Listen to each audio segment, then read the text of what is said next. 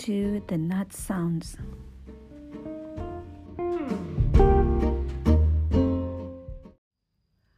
Aku pernah ditanyain sama followerku, kenapa mamaku nggak tinggal sama aku? Aku tidak menjawab karena aku tidak perlu penjelasan ke dia yang bukan siapa-siapa. Cukup aku dan keluargaku yang tahu kenapa. Nah, yang ingin aku bahas di sini sebenarnya bukan dari pertanyaan itu, tetapi bagaimana dia menanyakan. Kata-kata kenapa nggak begini, kenapa nggak begitu, itu tendensius dan cenderung judging. Seolah-olah mengatakan, emangnya lo nggak mau ya begini, emangnya lo nggak mau ya begitu. Padahal kita nggak akan pernah tahu orang itu sebenarnya pingin banget. Hanya saja ya tidak bisa didapatkan. Kan keinginan itu tidak selalu harus e, didapatkan. Nah, kalau saja andai kata dia bertanyanya seperti ini. Apakah kamu sudah mempertimbangkan ibumu untuk ikut tinggal bersama kamu? Aku pasti akan menjawab, tentu saja sudah. Bahkan setiap kali aku bertemu sama ibuku, aku selalu membujuk dia untuk bisa tinggal sama aku atau kakakku atau adikku daripada dia sendirian di rumah.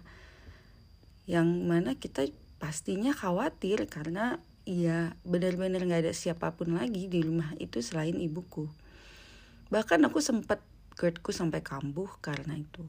Jadi aku bilang, Mah ini beban moral loh buat kita anak-anaknya yang tinggal satu kota untuk kesannya menelantarkan mama sendirian di rumah.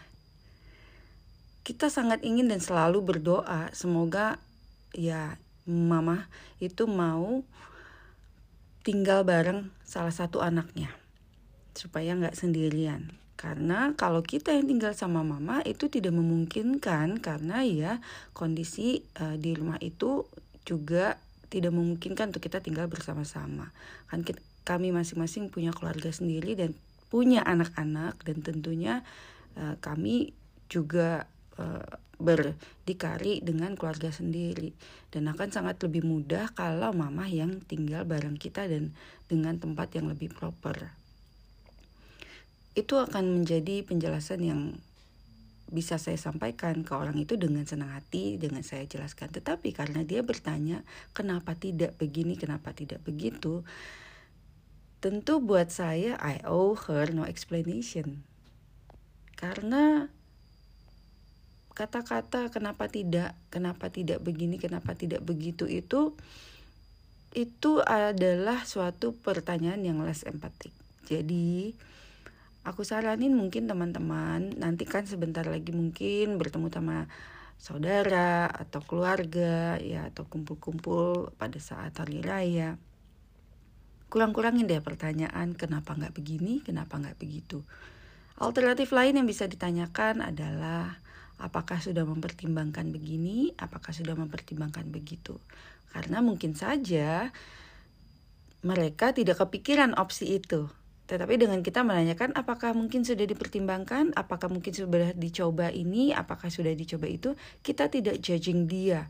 Tapi kalau kita bertanyanya, kenapa nggak begini, kenapa nggak begitu, Ya si mungkin jawabannya adalah ya siapa yang nggak mau? Contoh udah bertahun-tahun usaha setengah mati jungkir balik mau punya anak. Lalu ditanya kenapa nggak punya anak?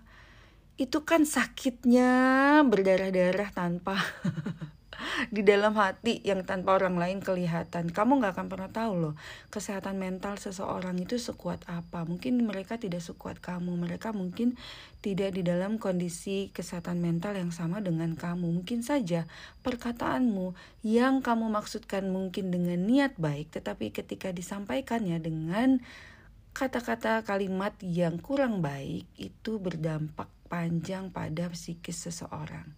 Jadi, ayo tata ulang lagi, pertimbangkan lagi tutur katanya, pertanyaannya.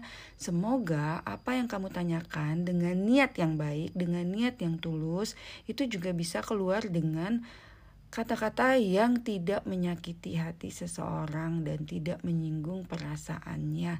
Dan semoga teman-teman juga yang mendengarkan ini, yang mendapatkan pertanyaan itu, juga bisa lebih kuat ya dan aku aku sih percaya mereka selalu punya niat baik untuk kita bukan untuk menyakiti kita.